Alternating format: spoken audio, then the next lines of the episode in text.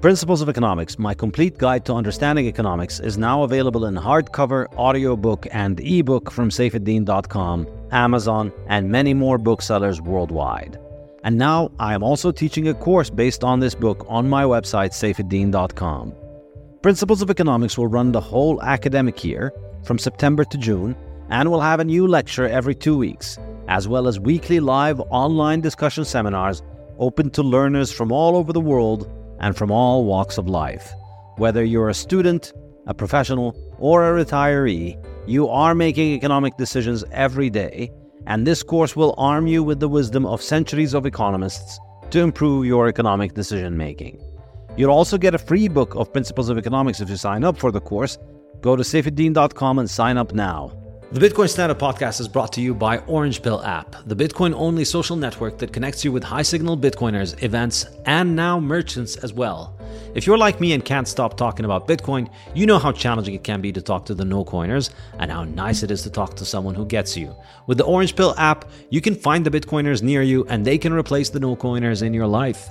You can organize events and meetups with local Bitcoiners, and wherever you travel, you can meet up with local Bitcoiners all while being as anonymous as you like.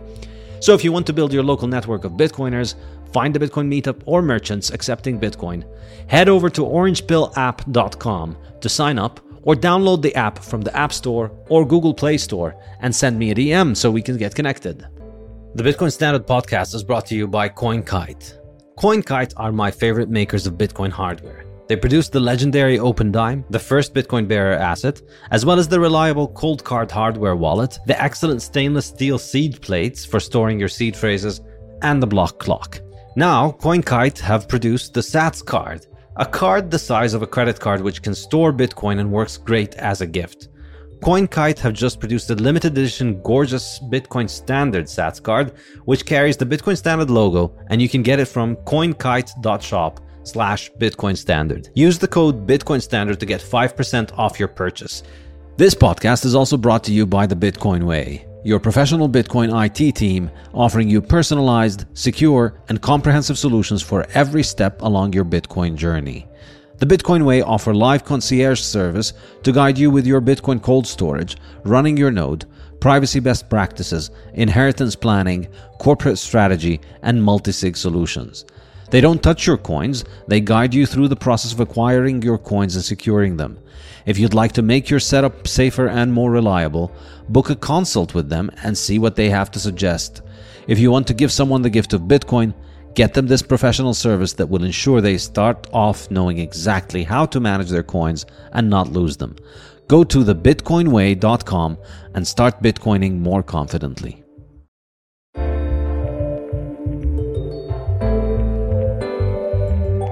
This is London Real. I am Brian Rose. My guest today is Saifedean Ammous, the entrepreneur, economist, and author. You were the professor of economics at the Lebanese American University for 10 years before you began teaching the economics of Bitcoin in the Austrian school tradition. In 2018, you wrote the best-selling book, The Bitcoin Standard, the decentralized alternative to central banking. And in 2021, The Fiat Standard, the debt slavery alternative to human civilization. You've recently been named as economic advisor to El Salvador's Bitcoin office by President Nayib Bukele, and you are the host of the hugely popular podcast, The Bitcoin Standard. Your latest book, Principles of Economics, explores in detail how human civilization depends on capitalism. You believe that Bitcoin is a tool for freedom that acts as a form of protest against the predatory policies of governments and central banks. Saifedean, welcome to London Real. Thank you so much for having me, Brian. That introduction basically says everything. Thank you. Fantastic.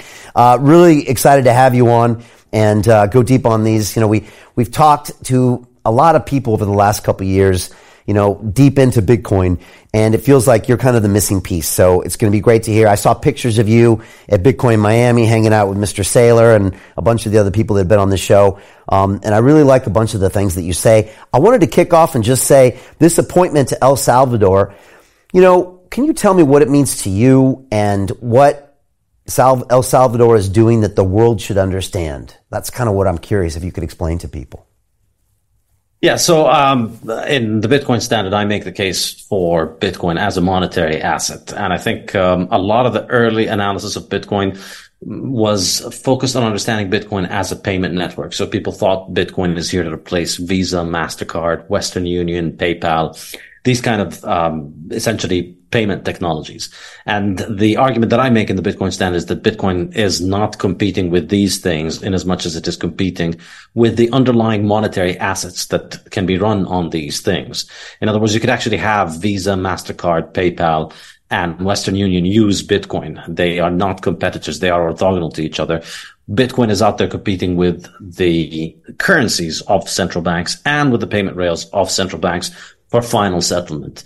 And the other aspect, of course, is that Bitcoin is competing with national currencies and national bonds as the asset that uh, people hold for saving. So historically, people used to use gold for saving.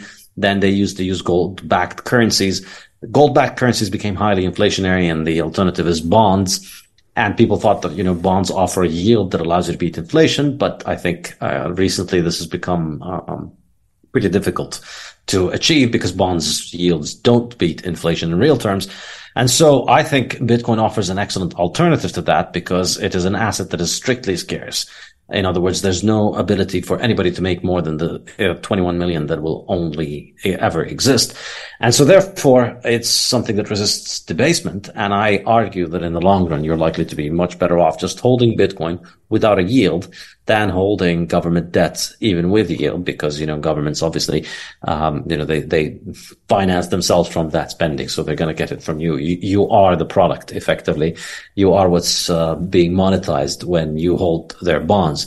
So, uh, El Salvador's decision to, um, make, uh, uh, Bitcoin uh, a part of its treasury to hold Bitcoin is what I find the most interesting and most important aspect of it because I think the long term uh, effect of this, I would argue, and I expect, is that over time, this is going to turn out a much better decision than holding on to government bonds, but holding on to US treasuries and other governments' bonds, which is what central banks usually hold on to. So I'm uh, extremely excited about this experiment that I've been following it closely for the two years um, that it's been going on. And um, yeah, so recently I got invited by um, Max and Stacy. You know them, our common friends, uh, the legends. Uh, they invited. That they're working with the Bitcoin office in El Salvador. They invited me to go there and um, give a lecture to um, young El Salvadorians who are working on um, developing their skills as uh, Bitcoin programmers.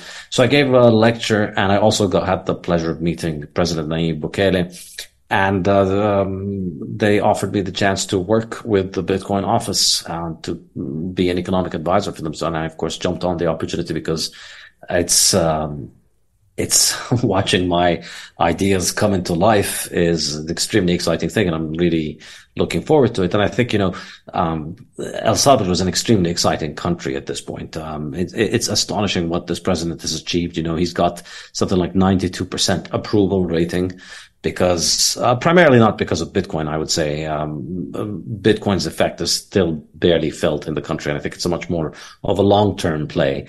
But um, he's uh, managed to fight a war against the gangs, and you know you hear about wars against gangs, but usually these things are turned into intractable, bloody affairs but it was an incredible decisive uh, victory. And the result is that El Salvador now is one of the safest countries in uh, North and South America, in all, in all of the Americas. And, um, it's, it's, it's truly exciting. And, and it's, it's amazing when you go there, you know, people where, uh, people would not leave their homes. People had no social lives. People could not walk in the street. The downtown was a war zone, uh, deserted place where people wouldn't want to venture at night. And now people walk around, people have their kids out. Somebody was telling Max that um, they have a problem now, which is that their house is too big. Back in the days of the gangs, everybody was always stuck at home, and now everybody's always out enjoying the weather in the mountains and the beaches of this amazingly beautiful country. And so it's, it's a really exciting time to be there. And I'm really looking forward to working um, and, and trying to help them out with uh, uh, with their Bitcoin policy. Yeah, that's an amazing success, and those and those gangs down there are no joke. So the fact that he's had that success um, is incredible. And if you've ever gone to a place like Dubai, you know you can see how much the citizens and the visitors there they cherish. I mean, the thing about Dubai is that everybody who visits there is it feels like they're employed by the tourism board because they all tell you how safe it is and you can plug your mobile phone in and no one's going to steal it a day later and which is all true and it makes it just a nice place to be good for families and look i was at consensus in austin texas and i can't, I can't say walking downtown there was the safest place in the world so uh, you make a good point. Yeah. Maybe it's safer than even places in North America these days. So no, that's exciting. And to watch, you know, a president, you know, really enacting out some some some policies and economics that that you talked about in a book is that's pretty surreal, isn't it? It's like maybe we are living in a simulation after all for you to be working there. So that's that's uh that's excellent.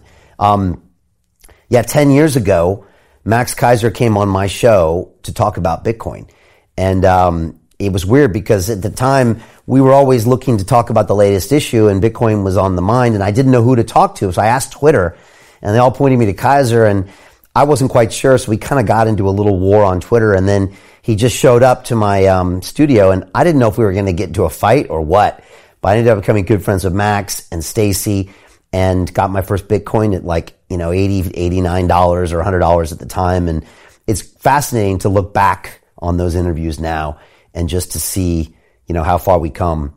And I guess maybe how far we have to go to a certain extent you know, you wrote Bitcoin Standard in 18, way before COVID printing, way before inflation skyrocketing. What's that been like for you to watch this take place in real time? Because, you know, Michael Saylor is the first one to admit that it took the COVID money printing for him to finally get it. You know, you were calling this years before that. What's that whole experience been like? And do you get a lot of people now that really come up to you and thank you for being an early adopter of this mindset?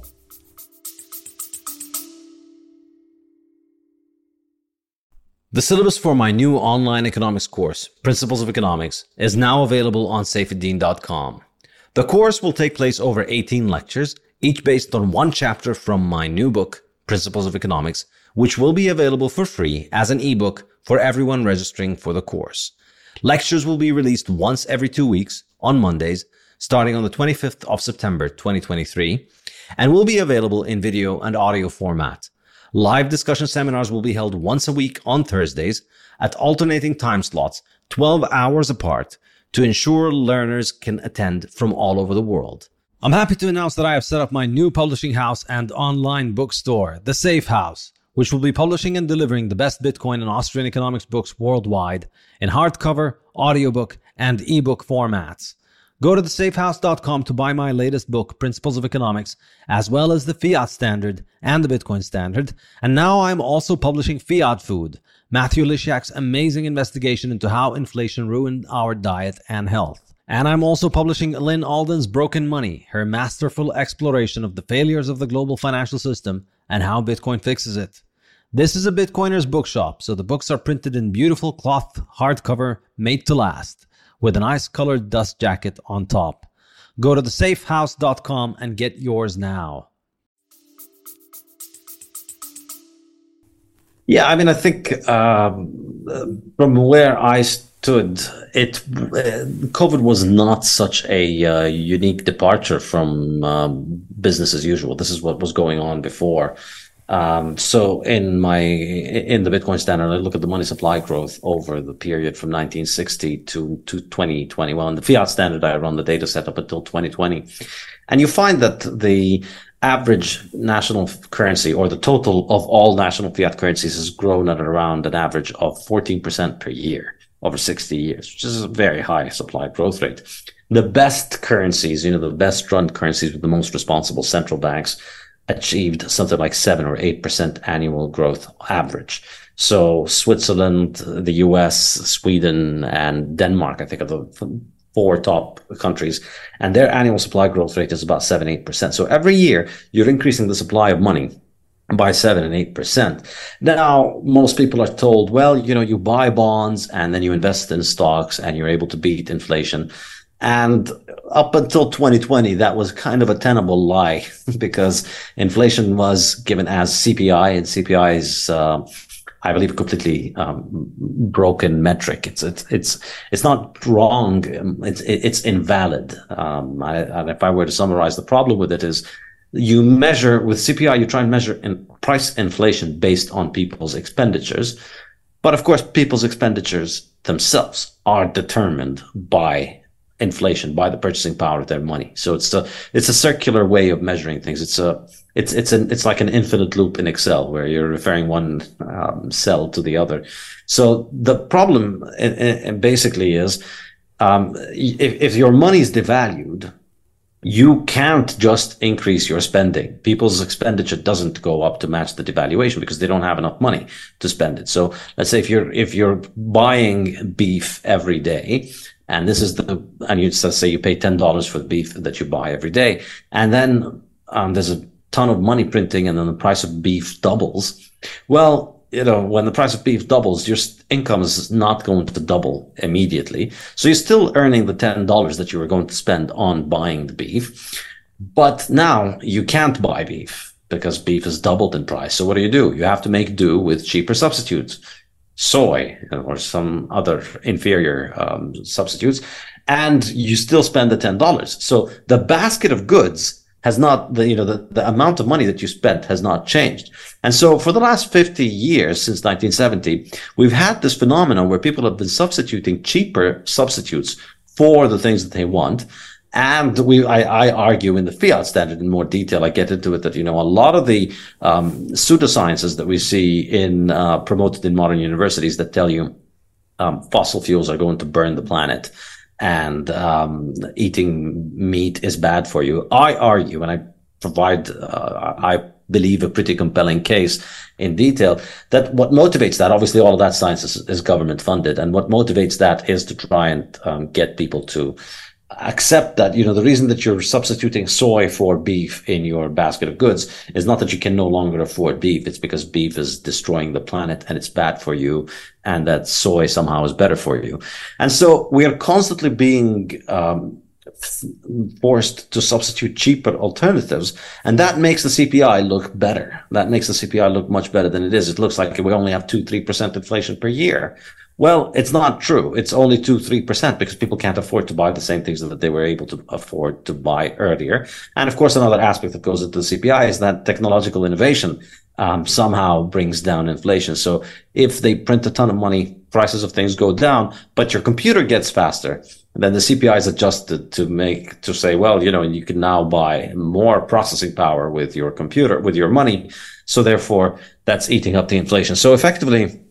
Um, we've always had inflation, and I think it was it was possible to cover it up up until COVID, and for the majority of people, it seemed like it was acceptable because you got a little bit of a good yield on your treasuries, you made a good return on your stocks. Occasionally, of course, you got wiped out. There was a default. You know, the government that you um, lent money to would default, and you would get wiped out, or your the stocks you bought would get wiped out and companies would go bankrupt. So there was an element of casino and you can't save properly. But the idea that inflation was the problem was pretty much under control for most people.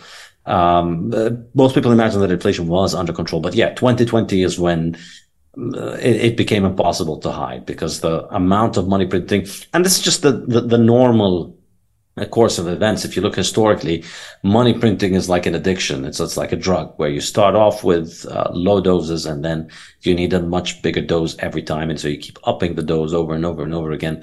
And it's very hard to quit. It's very hard to stop at a low dose. And so it's natural that uh, money printing was going to continue to escalate because money, once you get into the mindset, which is essentially what universities teach, which is that uh, money printing fixes things, then you get into the extremely dangerous dynamic of money printing causes problems and then your economists, the government paid economists are paid essentially to always conclude that money printing is what fixes things.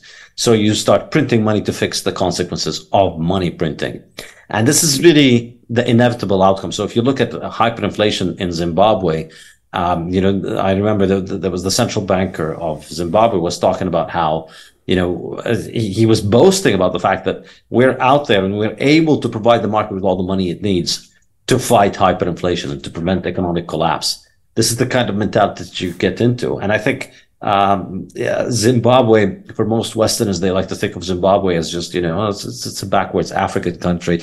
I think Zimbabwe is just a much more advanced economy than the US. Uh, they are way ahead in, uh, in the logic of this. It's, it's, they're taking the logic of uh, the fiat system to its natural conclusion. So 2020, you know, you had this massive problem, required a lot of money printing.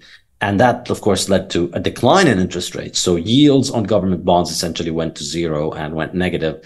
And um, people became well aware of the fact that, yeah, you can't beat inflation. And that's what I believe drove a lot of people to Bitcoin around 2020. Michael Saylor is one of those people. You know, he talks about how um, up until 2019, it was feasible that you could, or, you know, 20, maybe 2015, 2016 or so, it was feasible that you could save by buying a bond and then live off of the bond. You could retire by buying bonds and then just live off of the yield. And, um, but then when the yield disappeared, inflation keeps going up, prices keep rising, and uh, you're, you have to start eating into your, um, principal and you can't live off the yield anymore. So that kind of, um, the, the, the fiat bargain broke down uh, in 2020, and I think it's uh, been breaking down further since then. You know, they've raised interest rates, but it, it's um, it, I, I don't think it's still enough to beat inflation.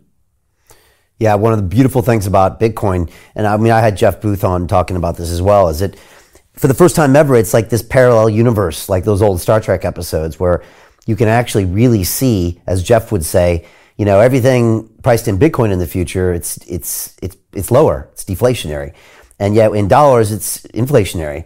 And yet we were all taught these things. I was taught this in economics at MIT. And when I got to Wall Street, they said, oh, this is what the Fed does and this is why it does it. And you just kind of accept it as uh, fact, right?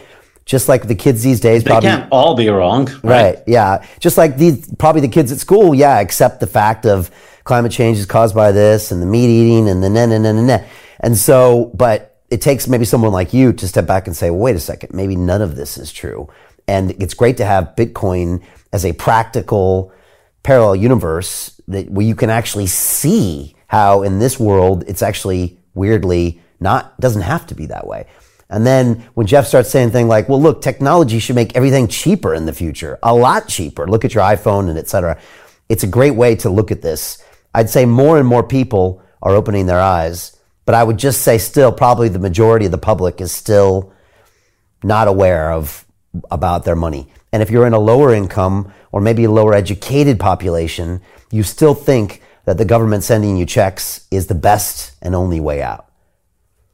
Absolutely. I think, uh, but you know, the beautiful thing about Bitcoin, as you said, is that it's a parallel universe and it's just out there and it makes it um, for me the good thing about it is that we no longer need to convince people so I, I, used to believe those things before i got into bitcoin and uh, you know 2014 2015 i was a gold bug i thought gold was the answer and I was going around trying to tell people that you know the the oh, the Fed is doing some, something bad and inflation is bad. You don't need inflation. Um, we don't need to print more money to get richer. You, you, you know, if you print more tickets to a football stadium, you can't increase the capacity of the football stadium. You have to actually build it. And all of these things before Bitcoin, they fell on deaf ears because, all right, so like, what is the actionable conclusion of this? If I try to tell this to somebody and I convince them, well, the answer is, all right, well, you know, vote for somebody who's going to reinstate the gold standard and that's just a completely a dead end. Um, it's, uh, it's it's impossible, perhaps not impossible, but it's very difficult to imagine the democratic process which uh, gives the winner, the money printer, being won by somebody who's going to not use the money printer. I mean, it's it's it, it's really like imagining the 100 meter race being won by somebody who's got their legs tied up, um, because the way you win elections is you make promises about what you're going to do with the money printer. This is this is political and economic debates in the 20th century are all about how I'm going to print money and give it to the right causes, whereas you are going to print money and give it to the bad causes. You know, I'm gonna I'm gonna destroy the currency to give it to you know give everybody um, uh, healthcare and uh, pink unicorns, whereas you are going to do irresponsible things. And uh, at the end of the day, of course, as I, uh, as we saw with the whole debt uh, ceiling kerfuffle over the last couple of uh, weeks in the U.S. At the end of the day, you know, they reach uh, a historic compromise where they agree that all right, well, you get to print for your thing, I get to print for my thing, and you know, we both bravely destroy the currency together. And of course, you know, in in, in the context of the U.S., the Republicans want to print to invade other countries and enrich the um, military-industrial complex. The Democrats want to print to buy votes domestically and uh, but you know eventually there's there's always enough money to go around because it's a money printer and there's no opportunity cost. And that's that's that's the key essential concept that i try and explain in the fiat standard that uh, government money destroys the concept of opportunity cost in politics.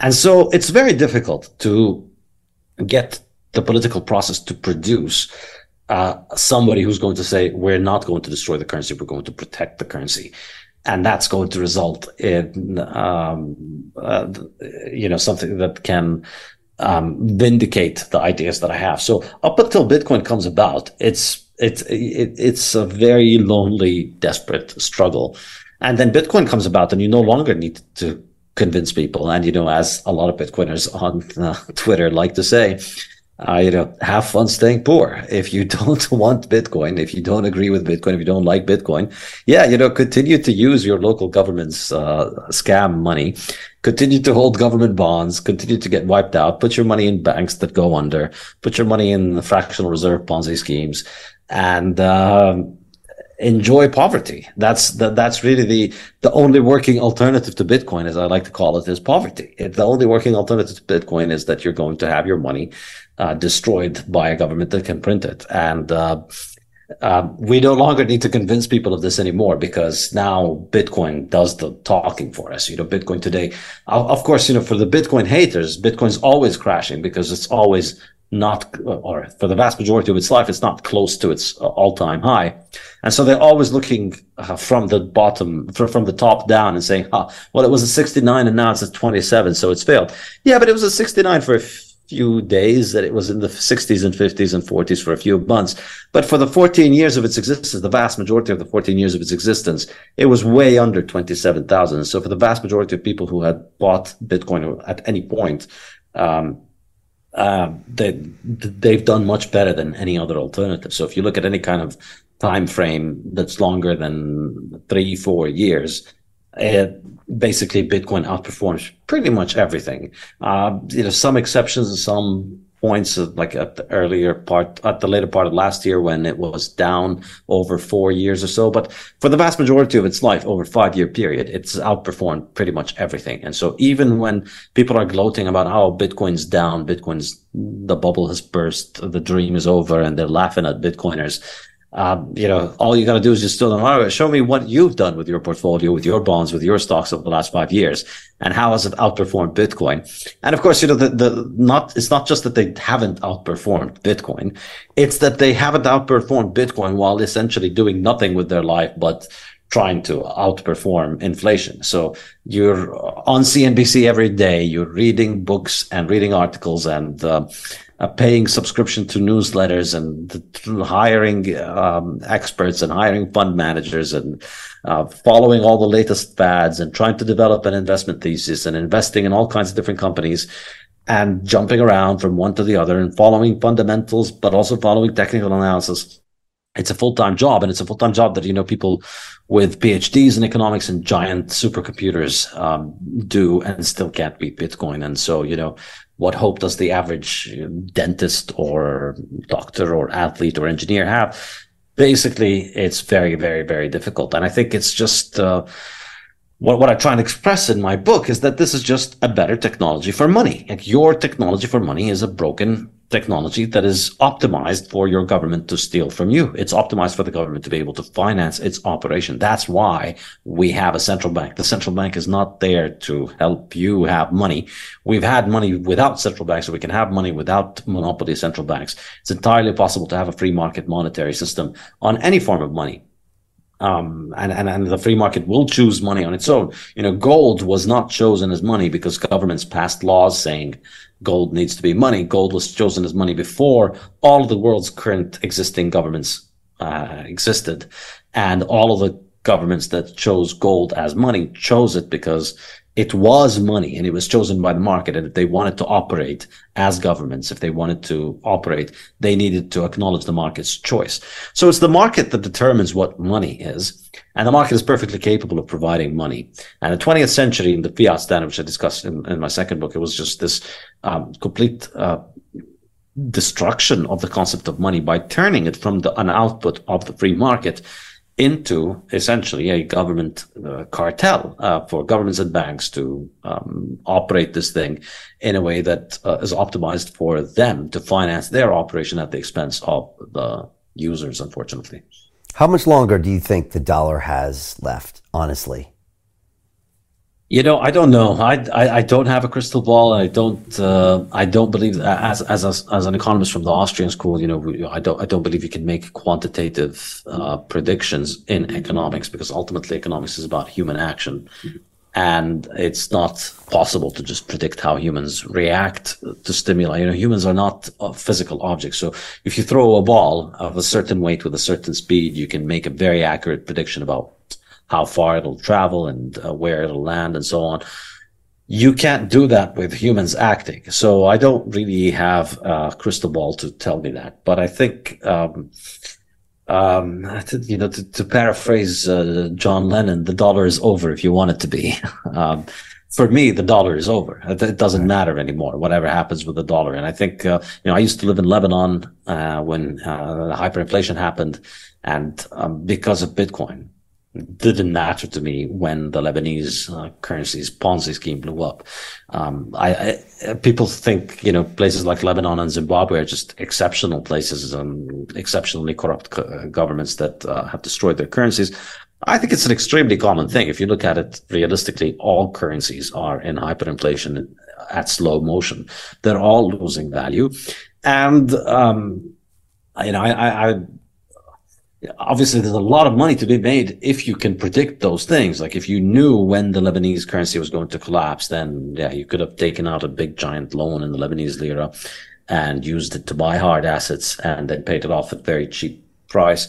So there, the, the, there is perhaps a uh, an art and a science to trying to um, predict the mortality of national currencies but uh, I prefer to live my life and just hold Bitcoin because you right. end up doing it much better. I think, um, you know, uh, you may be right, you may be wrong when you're trying to time these things, but in the long run, Bitcoin is the short on all of those currencies. And in the long run, Bitcoin's scarcity is just going to enforce itself. So for me, one of the real appeals to it is the fact that once you buy Bitcoin, you know, you're just, um, you're you're trusting in the software. Well, you're not really trusting, you're verifying, and you, you run the software on your computer. You can see the code, and you know that there's not going to be more than 21 million, and you know that nobody can make more of it, and you know nobody can take away your coins. So then that means you can go and live your life. You can go and be productive. You know, write a books, um, be a doctor, be an engineer, um, paint people's houses, drive a cab, whatever it is. Do a productive thing for society spend less than you earn, save the rest in Bitcoin, and live your life. And this is what it was like under the gold standard before everybody had to be a part-time fund manager in order to be able to keep the wealth that they've earned. Uh, as I say this is the fiat standard, you, with under the fiat monetary system, you have to earn your money twice. Once when you work for it, and then once when you take it to the fiat capital market casino and try and win it. It's like we work in, uh, it's just like you work at a factory and then you're not allowed to take your pay home from the factory. You know, you've worked all day, but before you go home, you have to go to the factory's casino, gamble your money and hope that you make more. And some people can get wiped out and some people can lose all of the work that they do. This is sort of what it is like in the fiat world. And honestly, I, I, I, I, I, pity people like this. Like I see them on Twitter. I see the, the financial analysts on Twitter, like having nervous breakdowns over what the Fed is going to do and is the Fed going to do this and what's the Bank of Japan going to do? And really, it's it's insane to imagine that you know your own family's well-being, your own wealth, the money that you've already worked for, can be taken away from you if you guess incorrectly what the Fed or the Japanese central bank or uh, you know or, or, some geopolitical thing. You know, if you if you think Russia is not going to invade Ukraine and then they do, your portfolio could get wiped out. Everything that you've worked for you know, all of your life could, could could be lost. And that's because you're essentially you for your money you're using casino chips. You're using casino chips and the only way that you can spend that money is to have to go through the blackjack table and you have to go through the uh, roulette and you have to go through all of those games and you have to master all of those games. It's it's like an obstacle course to try and keep your money and because it is optimized to take your money away from you. And bitcoin fixes all of that. That's that that's for me the the, the appeal here because look there's 21 million and if you have one of those 21 million that's it. That you're always going to have one out of 21 million of all the coins. And you don't have to worry about somebody taking it away from you. You don't have to worry about somebody devaluing it by printing more of it. That's that's what it ultimately comes down to. That's a great explanation. I've never heard about that, where you got to pass through the casino on your way out from work. But it's really well said. And like you said, these days, you really have to be an expert in finance to even have a chance of keeping your money. And if you look at the probability spectrum, a lot of people don't and some people make it out just with the money they have or a little less. And uh, you know some make some money depending on what they uh, what number they put it on i guess you would say. Um, i want to ask you about this big statement in your latest book where you say that civilization depends on capitalism. You're going to make a lot of enemies at universities. My daughter just started at university in america and she just came back and she's i said is this marxism thing? Is that like a thing there? And she's like oh yeah it's a thing people are celebrating lenin and i'm like but what about the 20, 30, 40 million people that died? And she's like, no, no, it's a real thing there. And I was like, wow, that's flabbergasting to me. Um, tell me about this assertion and why are there people in America having conversations uh, that, that a non capitalistic system might be right?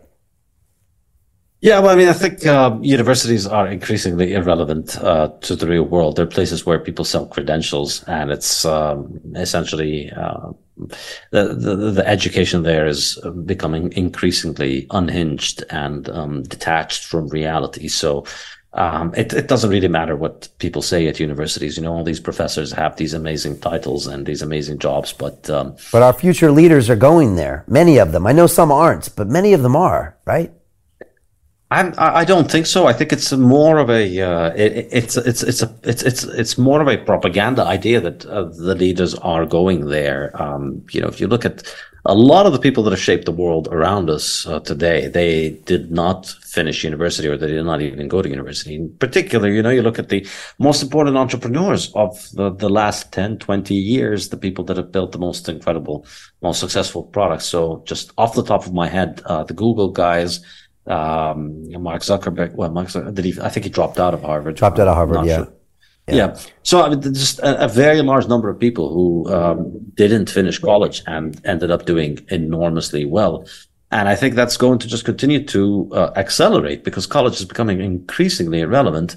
And this is why I left my job at the university because First of all, you know, you look at academic publications. Um, nobody, uh, nobody reads academic publications. Nobody should read academic publications. They're completely unreadable.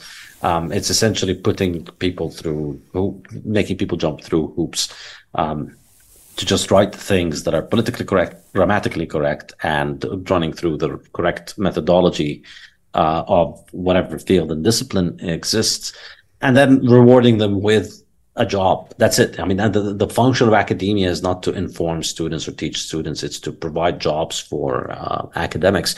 And uh, they, you get that job by essentially uh, promoting the right narrative, by going along with the narrative that people want to hear, which is, or, well, not people want to hear, but that, that government's finance. Ultimately, yeah. whoever pays the piper calls the tune. And universities are primarily paid by governments. And I discussed this in depth in the fiat standard. There's a couple of chapters on uh, what I call fiat education and fiat science. Um, you know, it's, it's fiat science because it is financed by fiat. So, you know, you can't, um, you can't be a university today. You can't be considered a, a, a, reputable expert by being a university unless you're getting government funding, government research grants, and most importantly, subsidized student loans. That's the real way that uh, governments are beholden. Sorry, that universities are beholden to governments. If you are a university that doesn't toe the correct line, well, then your students don't get to take out low interest rate loans to get into it. So the entire thing is financed by government and it is um, run to the benefit of uh, government. So um, it comes up with the conclusions the governments want to hear. And that conclusion, of course, is that governments need to be spending more money, need to be printing more money, and that you need to be spending less money and that you need to be buying cheaper things and that it is better for you to eat um, industrial waste than real food. You know, all the food that your ancestors have eaten for thousands of years is bad for you, but the modern industrial waste uh, is what's good for you. That all the oils, all, the fuels that have given us industrialization and taken us from darkness and uh, doubled our life expectancy, all of these things are actually bad for us. And we need to go back to primitive pre-industrial energy sources of uh, wind and solar. Just go back to being you know, pre-industrial societies. All of these things are being promoted um, at universities and increasingly, more and more people are beginning to realize this is nonsense. And so people don't read what professors write. People don't care. And people are getting out to the real world thanks to the internet and finding useful information. You can learn whatever you want on the internet for free or for very close to free. So for me, I left my university job. I teach at my online university, uh, my online uh, learning platform. I've got five online courses. I've had thousands of students from all over the world sign up. I've taught many more students than I would have been able to reach if I was at a university. And I charge them a fraction of what they would pay for the university. And um, I obviously make more by uh, teaching many more of these students. So I think the future is moving away from these uh, institutions of credentialism and um, you know, the, the, these kind of anointed priests that talk down to us and inform us what we need to do. Whether you look at, and you know, people arrive at these conclusions from all kinds of different ways. You know, people who have um, looked at the topic of uh, diet and nutrition realize that there's something extremely wrong with nutrition departments at universities that are out there telling people to eat garbage essentially and um, telling them to keep eating the same garbage that is making populations extremely um, unhealthy. There's something ex- clearly wrong with the economists that are out there telling you that, yeah, what we need is more government money printing in order for um, us to fix the consequences of money printing. And so from various fields, people are, are, are, are arriving at the same conclusion. And I think um, that Im- the importance of the university is um, becoming less and less and less. And for me, uh, you know, I, am not interested in um, reforming the university system. I'm not interested in debating university professors. University professors themselves, of course, are not also not interested in debate. Um, they are not effectively the way to succeed as a university professor is not to be part of any kind of intellectual um, uh, any honest intellectual pursuit or any attempt to try and arrive at truth. The way you succeed as a professor, the way you make it to the top, the way you become the recognized authority is to toe the party line, churn out unreadable garbage papers that nobody reads, but that arrive at the same conclusions that everybody wants. And so there's very little interest in um, engaging with this. So very few people from academia have attempted to critique any of my work, even though, you know, my book, The Bitcoin Standard, might be the economics book that has the highest number of um, uh, ratings uh, and, and, reviews on Amazon. So it's got something like 6,500 um, reviews, which is, I, th- I mean, I've looked around. There might be a few other economics books. Obviously, in business, you have a lot of books that have a lot more, you know, how to make money and uh, those things. Um, obviously, th- these will outsell this, but you would imagine if my book was, um, you know, if, if these people were interested in honest intellectual debate, they'd want to take on this book that is achieving this um, high level of popularity and try and argue with it, try and debunk it, try and embarrass it, try and show the world that I am a crank. But there's very little interest in it. There's very little interest in honest intellectual debate, and that's fine. I, I, I you know, the, um, I love that quote by Buckminster Fuller that you don't uh, um, you don't um, destroy something by um, arguing with it. I forget the exact quote, but you replace something by building something better. So I'm not interested in arguing. I'm interested in just um, writing to readers. I'm not interested in getting uh, jobs at uh, prestigious universities and winning awards and any of that nonsense. I uh, I like to write for readers, and I like to um, I, would like to teach students directly. And so, uh, well, that's sort of a answer to a small part of your question, which is why um, but the universities but that, do you want me to get into the topic of yeah? it's a, it's a shame about university because I had an amazing experience. I went to MIT and I got to learn all these great engineering concepts and fluid dynamics, and I took some um, finance courses at the Sloan School, and for me, what kind of engineering did you do? Uh, mechanical engineering. So, oh, I did mechanical engineering too. Oh, there you go. Great minds, yeah. right? But like, yes. I still remember learning thermodynamics and fluid dynamics, and you know, from some of these amazing professors. And I lived in a fraternity house with a bunch of guys, and you know, there was not no, no agendas being pushed back then, or at least at MIT. So I got out, and I felt like I had really been learning in a place. It's engineering too, at the end of the day, so you can't really divert it too much. Um, and so it's a shame that people can't get that experience these days. But maybe you can't anymore in a university, you know. Yeah, but you can do it online, and I, yeah. I mean, I think this is really why um, uh, the the reason the university is becoming more and more unhinged in a sense is because um, it's becoming more and more exposed, and so it's difficult to maintain uh, the, the, the standard um, narratives, and so people switch away from them. But you can learn whatever you want online, so. Um, you know, it's uh, kids today have it much better than we did because they can learn anything online almost for free. I mean, um, for instance, look at the example of Saylor University, Michael Saylor um, of Bitcoin fame. Uh, he's got, I, I, think, 50 years from now, Michael Saylor will likely be remembered more for his website, saylor.org, which I believe is an absolutely amazing um, website, which is a, a university, essentially, an online university that offers university courses for free for anybody in the world. And if you pay a small fee for somebody to proctor you, you can get a degree. And this essentially allows people to get a degree for a tiny fraction of the price of a regular university by utilizing online education. So it's uh, if the goal of edu- uh, if the goal of the university is in terms of education, I think people today have a much better deal than we did um, back in the past. But if the goal is the the country club experience, as I like to call it, well, you know, I think it's it's it's much better for people to just focus when you're young. When you're 18, it's not the time to be getting into the country club. It's the time to be working hard, learning, acquiring skills, earning money, and then once you've made it, once you have the money, that's when you go into the country club. So you can recreate the country club experience in actual country clubs, and you can get the education online. Yeah. Point made. All right. Why does civilization depend on capitalism?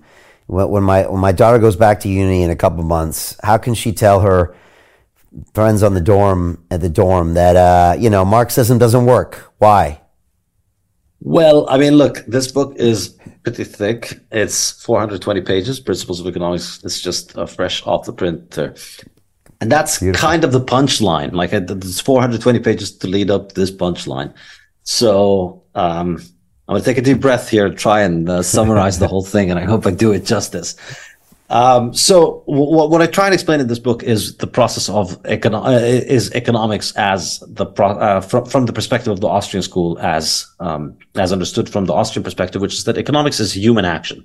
Economics is about humans acting, and we, once you analyze economics from the perspectives of how humans act, I believe it's a much more powerful way of understanding economic phenomena. So um, within the university way, within your university courses, economics is taught as if it is a natural science, and these aggregate measures of um, uh, economic output and um, all these aggregate things are treated as if they are um, physical phenomena that we try and find um, scientific relations between them. So, you know, in in um, in, in physics and chemistry, you have a container and if it has the you know there's a there's a law that links the pressure to the volume to the temperature and there are constants that are that are natural constants that you could use and you can calculate these and you can run these numbers on any gas in any container and the ideal gas law as it's called will always hold. And so uh, modern economics that's taught at universities attempts to apply that to economic phenomena by measuring aggregates and by then trying to establish those relationships with hilarious consequences, obviously, because it never works. You, you've never been able to establish an ironclad rule of economics that says, you know, if unemployment goes up by 3%, then inflation will go down by 2% and GDP will go up by 0.15% or whatever it is. We've never been able to establish any of these things as a law like you can in the natural sciences. And, um, for uh, mainstream economists, this is approached from the perspective of Well, um, we're trying and we're getting better at it, and we want to make economics more like physics. And it's, you know, hopefully in 50 years, um, we'll be able to do that. From the Austrian perspective, is no, this, no, we can't do that because, as I was saying earlier, um, economics is about humans acting, and it's not about, um, it's not about material things. What drives economic phenomena is the action of human beings. In fact, all of economics is about value. It's about how human beings make decisions about the value of different things. And value is a completely psychic phenomenon. And the, the, the, the, most pivotal moment in economics as a science, in my opinion, was um, the work of Carl Menger, who was the father of the Austrian School of Economics. And his idea, his big idea is that value is subjective. Value does not exist outside of the human mind. And the best example I like to give of this is oil. Before 1850, oil was literally the scum of the earth. If you had oil on your land, it was a disaster. It was a problem because you couldn't grow food on the land. And so you had to actually pay people to try and take that oil out, throw it somewhere else so that maybe you could fix the land and grow oil in it. Then once we've discovered uh, engines that can run on oil, oil became extremely valuable and now people fight wars over oil. So it's the same, it's the same thing. It's the same material. It went from being scum to being the most important, uh, the, the, most important uh, liquid on which literally the world runs. You know, the world economy runs on oil, and all of that is because of our ability to understand it and our ability to value it. So, um, um, from that perspective, we start to analyze the economic processes we start to analyze um, how humans economize. And I look at the ways in which human beings economize and the ways that human beings um, try and improve uh, what I what I think of as economizing is trying to improve the quality and the quantity of our time on Earth. How do we make our time on Earth better? How do we increase the value of our time on Earth? And how do we extend our time on Earth? So we're constantly economizing, trying to live longer and trying to live better as we subjectively imagine it. And so to do that, you know, this, this is basically the, this is the summary of the first three chapters, laying the groundwork, the fundamentals of how we think about economics from the Austrian perspective. And then in the second part of the book, I introduce ways in which human beings economize. So how do we economize as human beings? Well, we work. The most obvious one is labor. So you're out there, you see an animal, you want to hunt it. You, um, you hunt the animal. So you work to hunt the animal and then you get the animal and then you eat it that you know you you sacrificed leisure you sacrificed lying down on the beach enjoying yourself in order to run around for a couple of hours not because you enjoy running around after animals for a couple of hours but because you enjoy the output. That's what labor is. So that's one way we do it.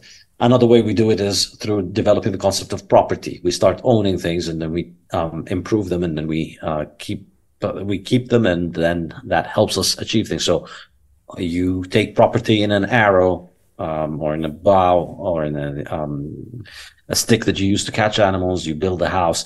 And that's another concept of how we economize. And then another way in which we economize is we develop capital, which is a specific kind of property which we use for production.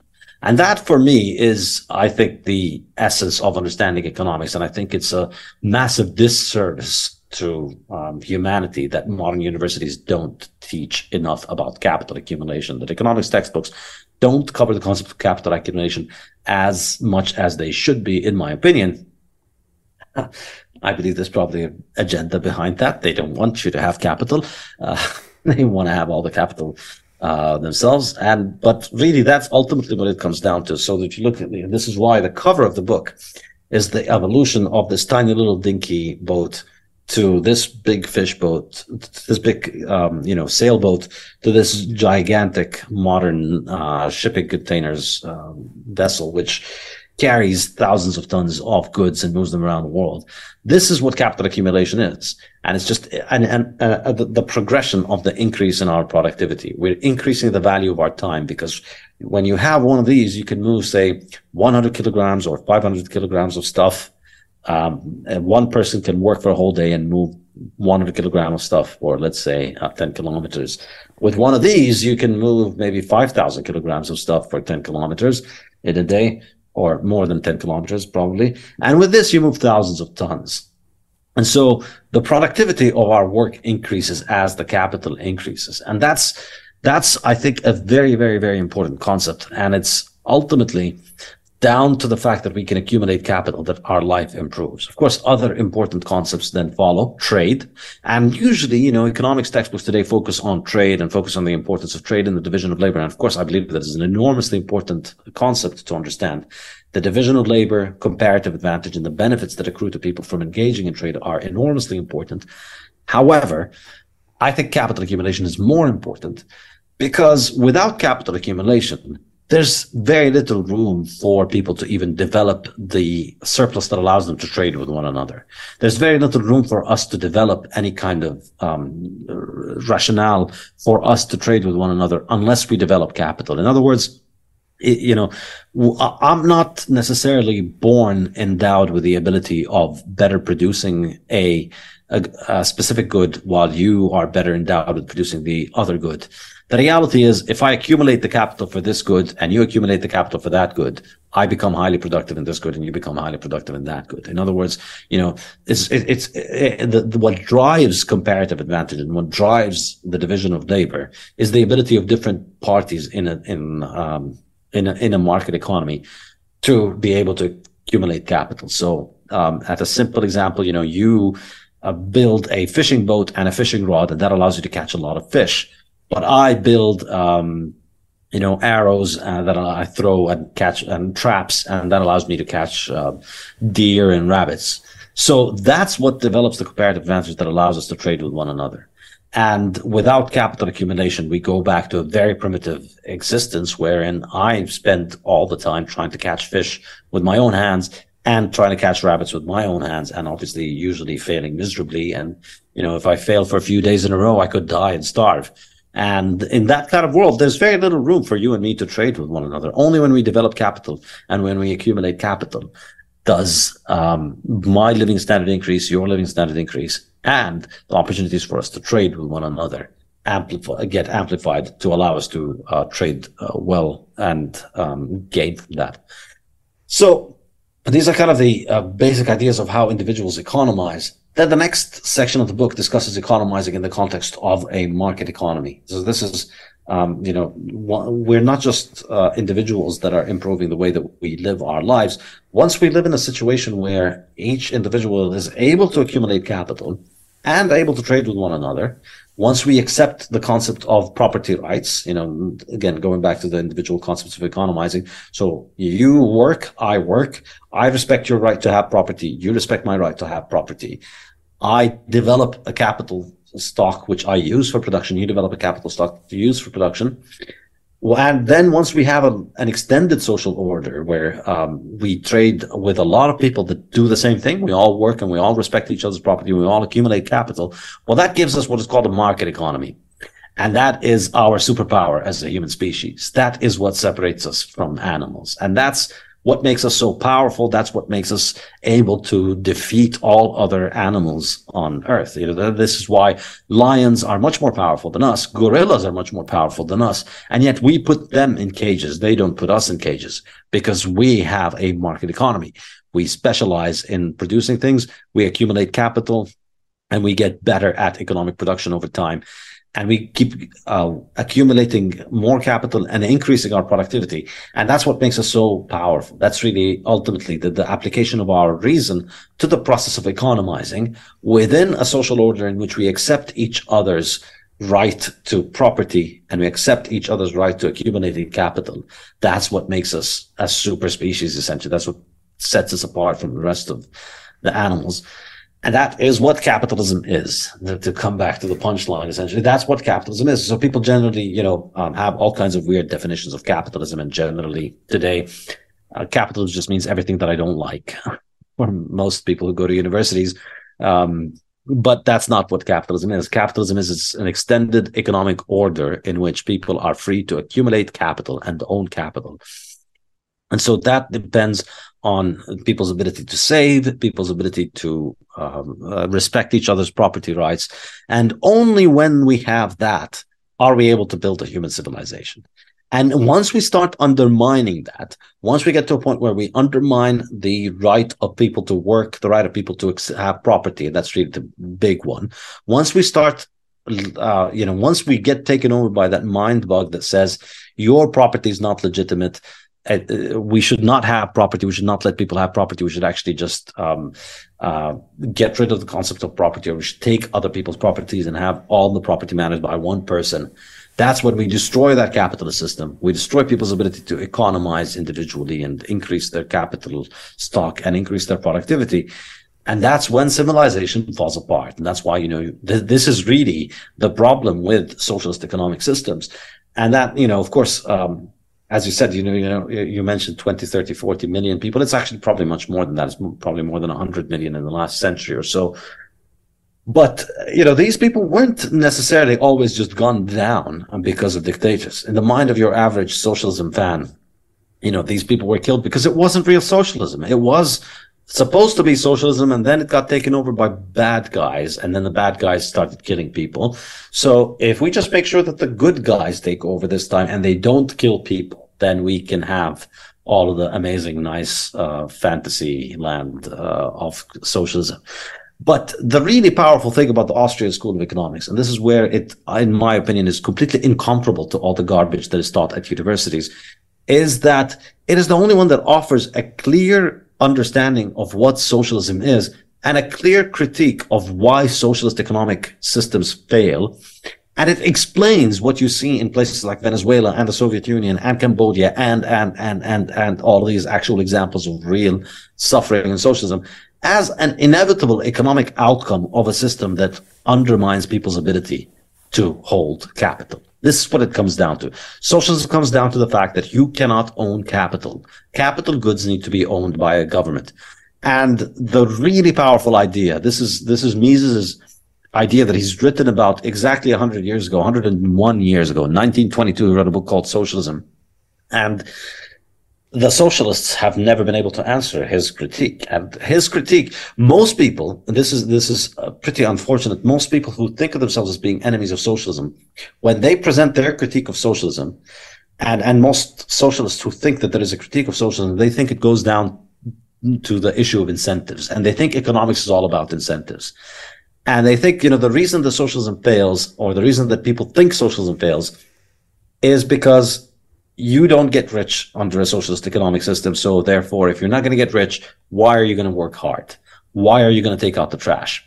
You know, who wants to be the guy who takes out the trash if we're all going to live in the same house, if we're all going to live the same quality of life? Well, everybody wants to have a cushy job in air conditioning, um, uh, typing on a computer. Nobody wants to take out the trash. Nobody wants to become the brain surgeon. Nobody wants to work hard. Nobody wants to do anything as long as you take that reward. And obviously this is true, but that's not the economic critique of socialism. That's the incentive critique of socialism. This is independent of the real economic issue, which I discussed in this book, which is Mises's critique of socialism, which is calculation. That's the key point. Socialism cannot calculate the best uses of economic resources because under a socialist economic system, there is no market in economic uh, in capital resources because capital resources are all owned by the same entity. And this is the kill shot for socialism. This is why it cannot work. This is why that's real socialism. This is why every time you see socialism fails, that's, it's not because Stalin was a bad guy or Chavez was a bad guy or because it wasn't real socialism. It's 100% real socialism. This is what always has to happen by definition. The definition of socialism is that you have a single authority, a single entity that owns all the capital. So if one entity owns all the capital, that means there is no market in that capital good.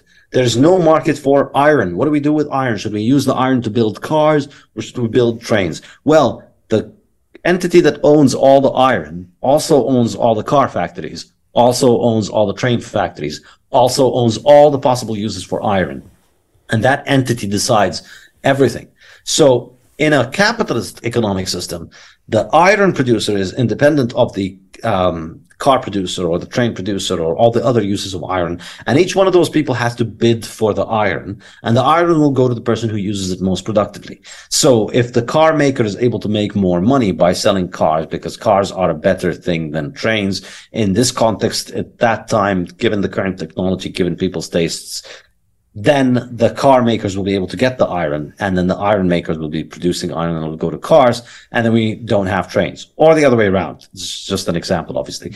But uh, the point is, if you have a market in capital, wherein everybody is able to own their capital, then you have a rational basis of calculating the most appropriate uses of capital and how to allocate that capital to meeting the ends of people as demonstrated by people's own consumption decision because people own their own capital and people make money from that capital and then they spend it on consuming things.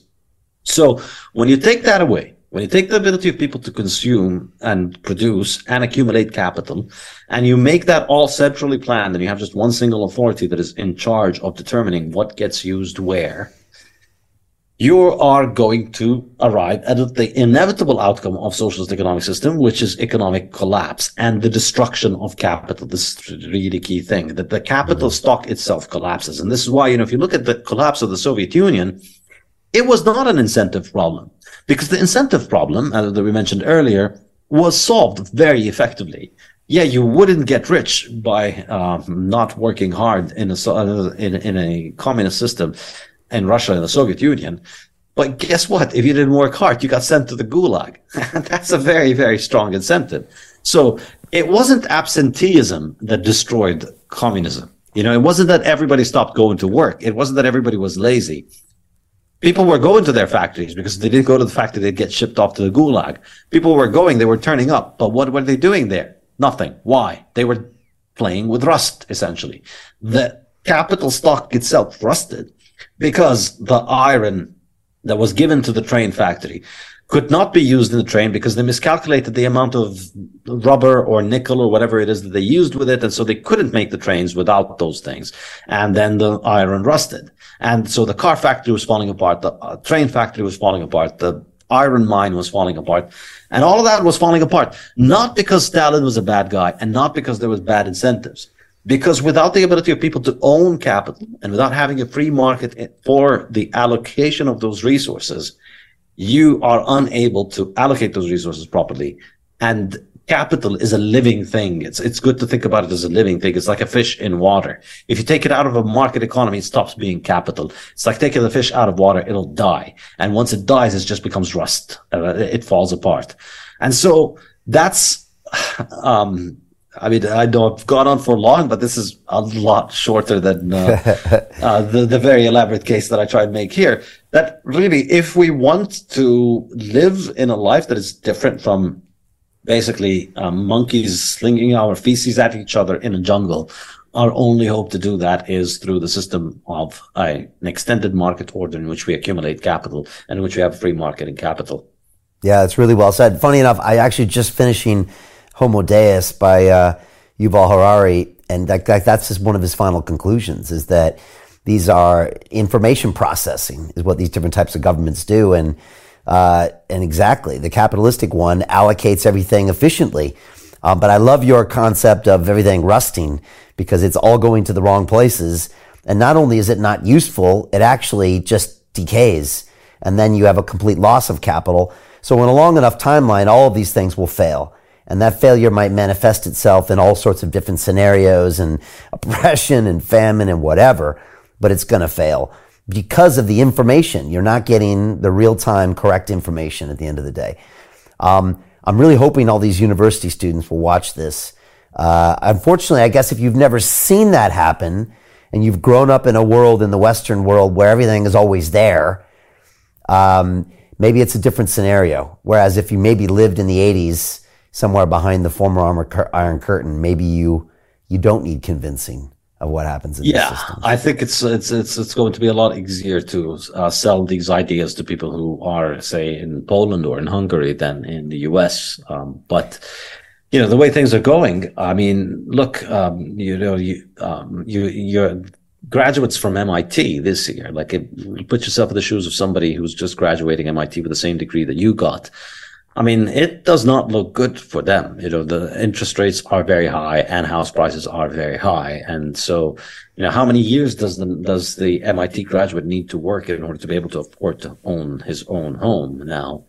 Um, it's, it, it, I think we are getting to the point where we're seeing the breakdown of the economic system, of the capitalist economic system, and people are beginning to suffer the consequences of it. And I think, you know, the, um, I should say here I focus on the um, aspect of capitalism, but the deeper discussion is uh, after discussing capitalism, I get into discussion of money, discussion of the monetary system, and I think the way that the threat of capitalism is really being materialized in uh, is really materializing in the modern world is through uh, uh, is through the, the, the, central planning of money. It's, it's, it's socialism in capital markets themselves. It's socialism in the money market that is at the root of the problem. It's really the fiat monetary system that is the threat to our civilization. And so generally, you know, um, the people tend to think that, uh, you know, uh, the, the, the, the, um, the, the, the enemies of capitalism is you know these Soviet regimes or whatever, and you know the the the, the party that is going to support capitalism is Western governments and the U.S. government.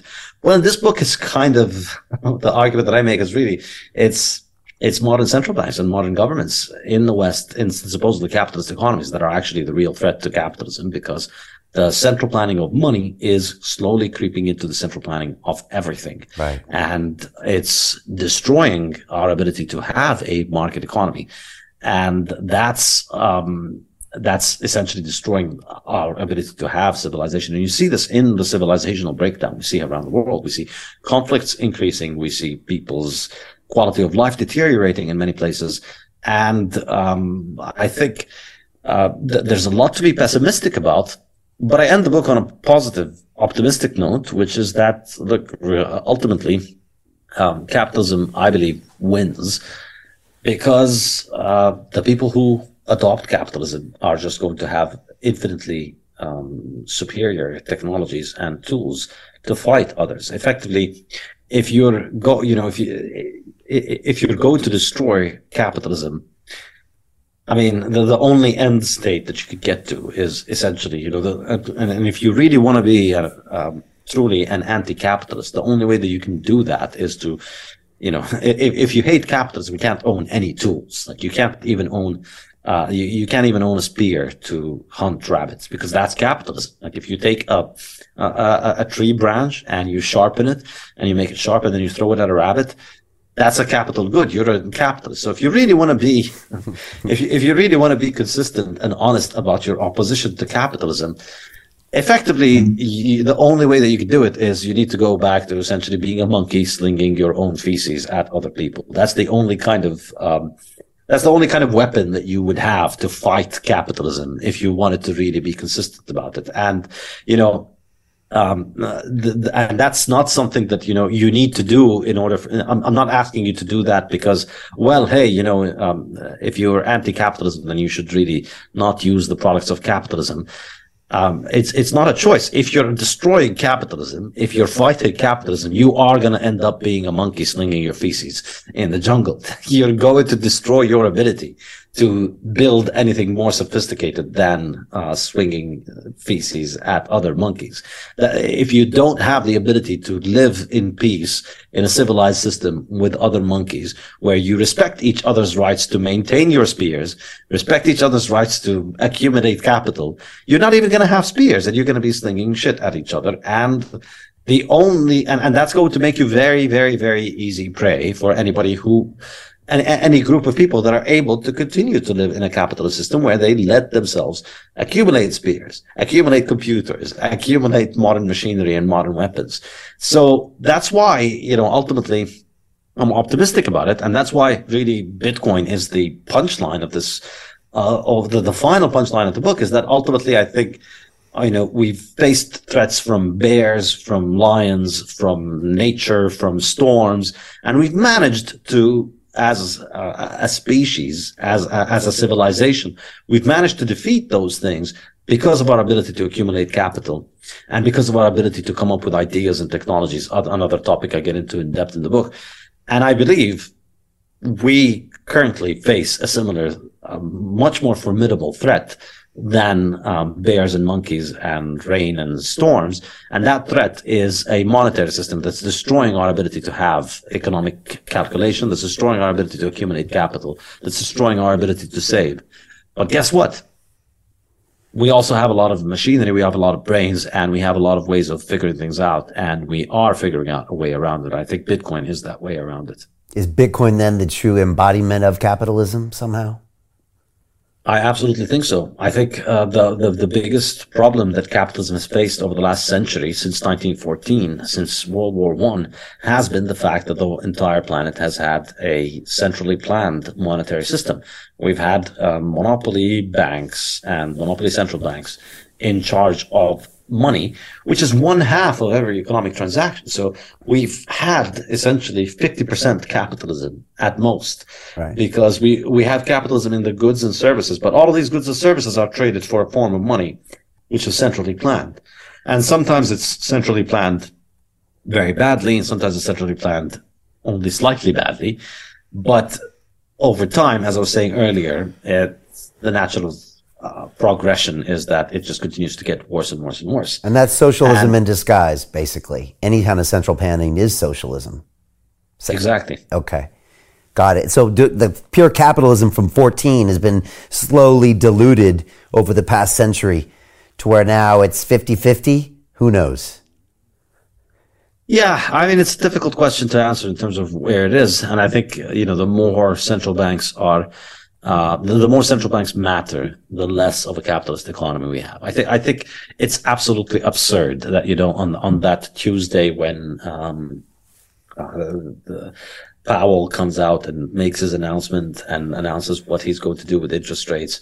I think the fact that that exists is just absolutely insane. And I think one day people are going to look back once we're once we're through with this insane nightmare. People are going to look back at this as being the equivalent of, you know, child sacrifice. Like it's just insane. Why, why, do we have an economy of 8 billion people trading with one another, buying and selling things? And all of that, all of that depends on this guy in Washington or New York or whatever he is. I, I don't even follow uh, Feds as a spectator sport anymore.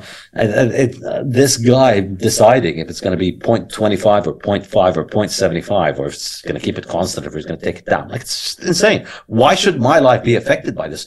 why can't I choose to opt out? And, you know, with Bitcoin, you can. Before Bitcoin, you couldn't.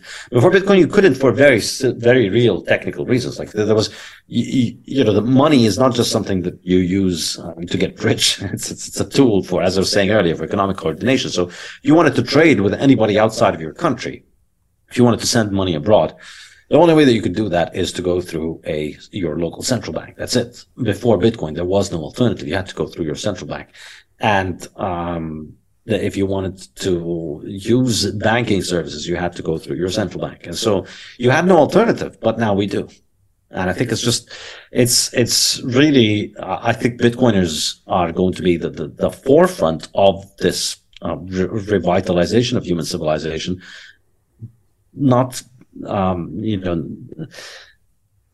not for any reason more sophisticated than the fact that we have a functioning technology for money, whereas everybody else is using um, essentially primitive slavery system for money. And and correct me if I'm wrong, but your book kind of asserts that capitalism and will always prevail in a long enough timeline. It, it is because it's an expression of the DNA of humans, and so in some way, shape, or form, uh, the emergence of Bitcoin or something like it was almost inevitable. I mean, I'm, I, I don't use the term an expression of the DNA of humans, but I think, I think it's, um, I mean, I wouldn't say inevitable, but I think, you know, I like our odds for the simple reason that, as I was saying earlier, capitalists have capital on their side and anti-capitalists have the destruction of capital. I mean, if, if this centralized planning of money is not processing the information in the most efficient way, then you would argue that it's going to break down and not function correctly at some point in time. And something more true will replace it. And in this case, it seems as if that's Bitcoin. I think so. I mean, ultimately, you know, look at the Soviet Union spent they spent a lot more of their wealth as a percentage on weapons and on uh, building their military capabilities than the US did. And yet the US was doing a lot better because it had a capitalist system. And in general, you see this, I think it's, it's a very common thing that a freer economy is so much richer that they need to spend on a, smaller percentage of their wealth on weapons in order to defeat a cap, a, a, a socialist and non-capitalist economy, because the socialist economies, um, is uh, the economy itself shrinks in size and doesn't have a lot of resources and can't mobilize them. So I think you, you, you see this, um, across nations and conflicts between nations.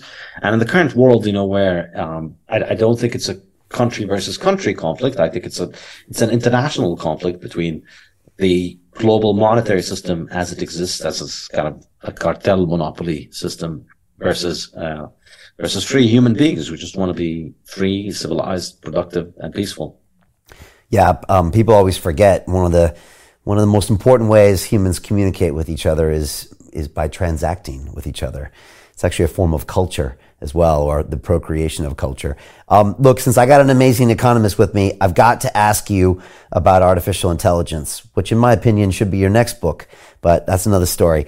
Um, I've been going pretty deep on AI, getting all my old MIT professors on and having all sorts of people on the show talking about it. I must say, the deeper I go, the darker it gets. But, you know, a lot of these men and women that have been in this field for 10, 20, 30 years, have kind of game planned this out. And a lot of them are very, very concerned and worried about super intelligences and what it's going to do to replace humans as workers, or maybe even what you're talking about. If, if intelligent beings, unlike human beings who make a subjective view on value, are making the decisions, do a lot of these economics go out the window? And so I'm just curious what you see coming forward in the next two years, maybe 10 years, 20 years, how does artificial intelligence affect everything? The labor force, capitalism, information processing, all of it.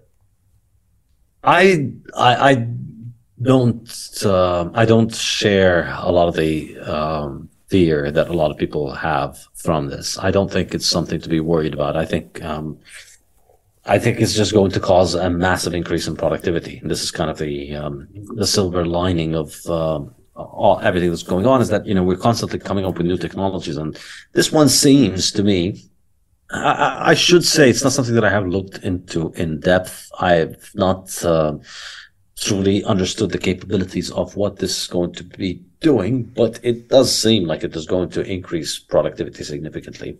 And generally, whenever you see economically illiterate people talking about uh, jobs being replaced and they're afraid that jobs are being replaced, that's a great sign that things are going to be great, actually, because um, the replacement of jobs is economic progress. You know, if we didn't have job replacement, we'd all be slaves lugging around things for the one tiny little family that owns all the rest of us.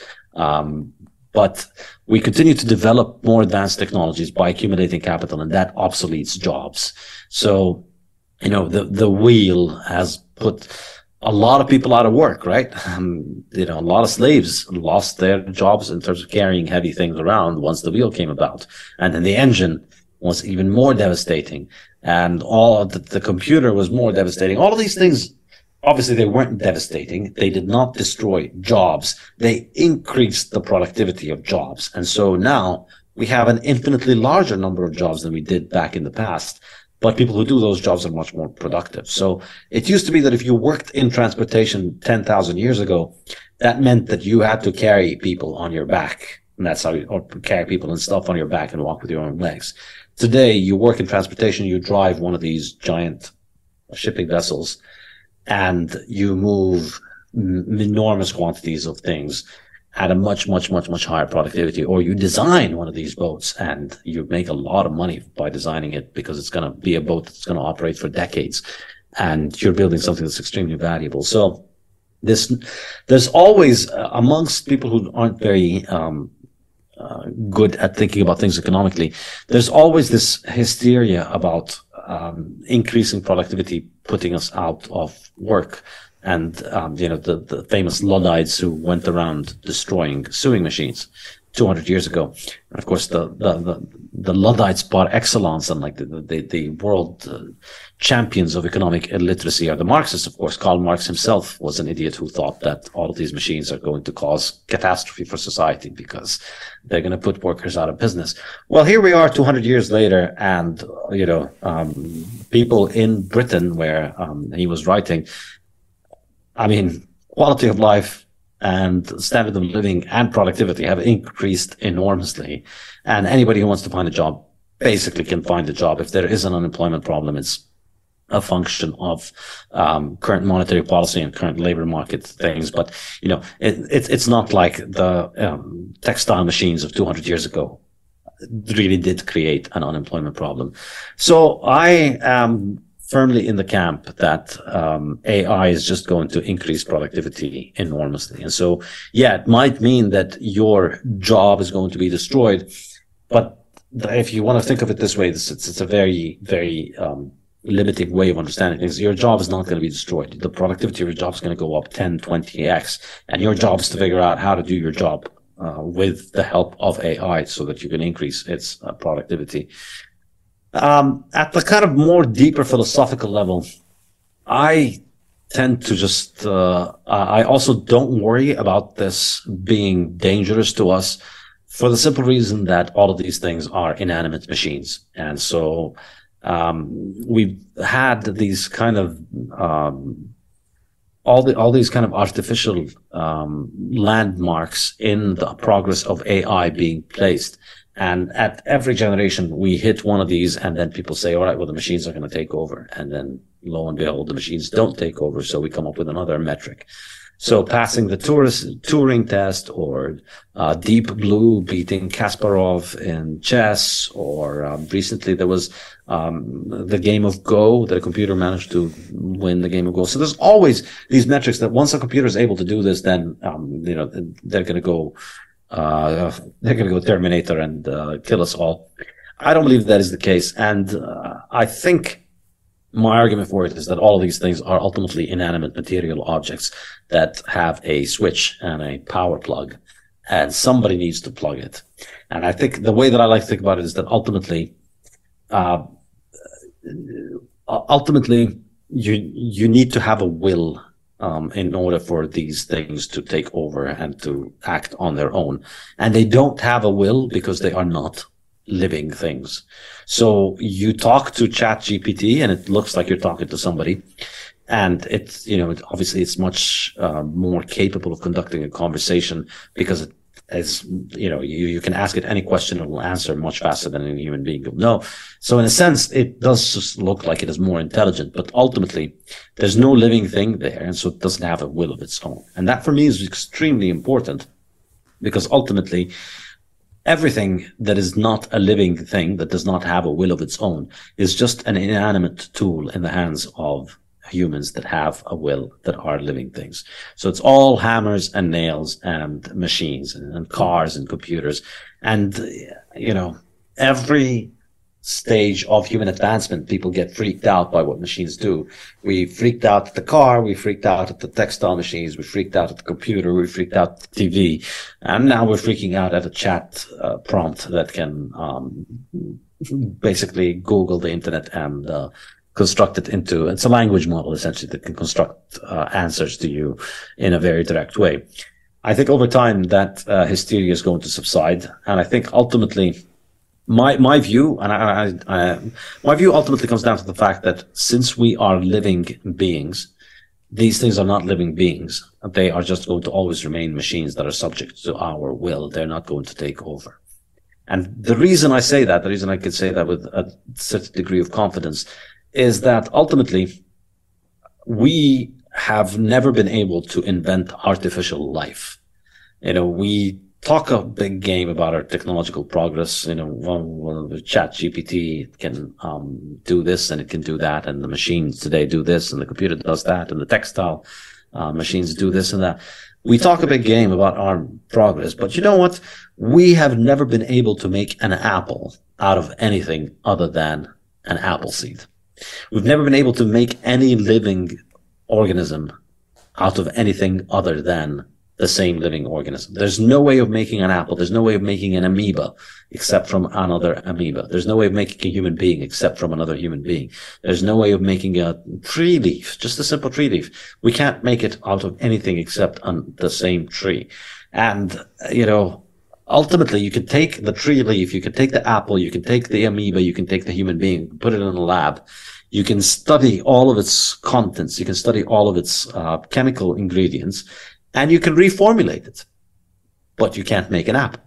You, you can't recreate an apple. You can't make a living apple that people can eat synthetically. Obviously, there's all these idiotic uh, press releases all the time about making synthetic meat. It's just garbage. It's industrial waste, and they're going to trick you and tell you it's synthetic meat. It's uh, it's it's just going to be another industrial poison that people are going to eat and get sick from, and um, Bill Gates is going to get very rich from it. But we're not able to create artificial life.